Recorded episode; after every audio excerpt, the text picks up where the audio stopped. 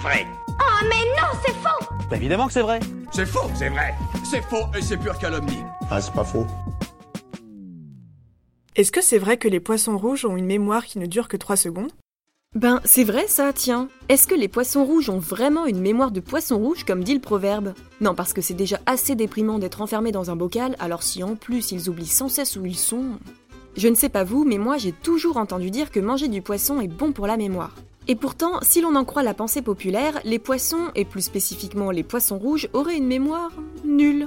Ben oui, je veux bien admettre que le temps est relatif et tout ça, mais 3 secondes, ça laisse pas bien le temps de se créer des souvenirs. C'est énorme Ben non, du coup, pas tellement. Par contre, ce qui est énorme, c'est à quel point c'est faux. Faux En fait, s'il a été admis que le poisson avait mauvaise mémoire, c'est notamment parce que pendant un temps, on mesurait l'intelligence animale en la comparant avec celle des humains. Ah, c'est ça, je me disais aussi. Avec un peu de recul, l'idée des 3 secondes de mémoire paraît d'autant plus absurde que nos pauvres petits poissons rouges n'auraient sûrement pas survécu jusqu'à aujourd'hui s'ils n'étaient pas capables de se souvenir de leurs prédateurs ou à quoi ressemble la nourriture. Bien manger, c'est important. Oui, en plus. D'ailleurs, si vous avez des poissons rouges chez vous, vous pouvez les mettre à l'épreuve. Moi, par exemple, les miens deviennent très vifs et montent vers la surface quand je m'arrête devant l'aquarium un peu longuement.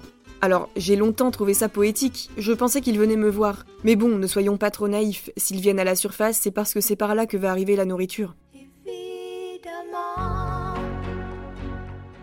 Autre anecdote, cette fois bien plus scientifique que mes aventures de Bubule et Nestor, pour tester leur mémoire, des chercheurs ont mis un levier sur un réservoir de nourriture pour poissons rouges. Sa particularité Il libère la nourriture au toucher. Eh bien, figurez-vous que leurs cobayes ont appris à utiliser ce levier pour pouvoir manger. En plus de ça, les chercheurs ont ajusté le levier pour qu'il ne distribue de la nourriture qu'à une certaine heure. Et ben, ni une ni deux, les poissons ont appris à quel moment ils pouvaient aller tenter de se servir un repas. Bien manger, c'est important. Euh, ouais, tu l'as déjà dit. Non mais j'avoue, moi aussi je peux avoir la mémoire un peu courte quand il s'agit de nourriture. Bref, on a aussi tenté l'expérience avec des poissons sauvages. Des scientifiques diffusaient un son, toujours le même, dès que les poissons mangeaient. Puis les poissons ont été relâchés dans la nature. Several months later. Voilà, cinq mois après, les chercheurs sont revenus pour diffuser le fameux son et, incroyable mais vrai, les poissons ont reconnu le signal et sont retournés au lieu de ravitaillement d'origine. Comme quoi, ils n'ont pas tous la mémoire de Dory dans Nemo. D'ailleurs, en parlant de Dory, Nage droit devant toi, nage droit devant toi, nage droit devant toi, devant toi, devant toi. oui, merci, je prends note. Mais j'allais dire que justement, si le mythe des 3 secondes de mémoire tient dans le temps, c'est en partie à cause du personnage de Dory. Ça va, relax.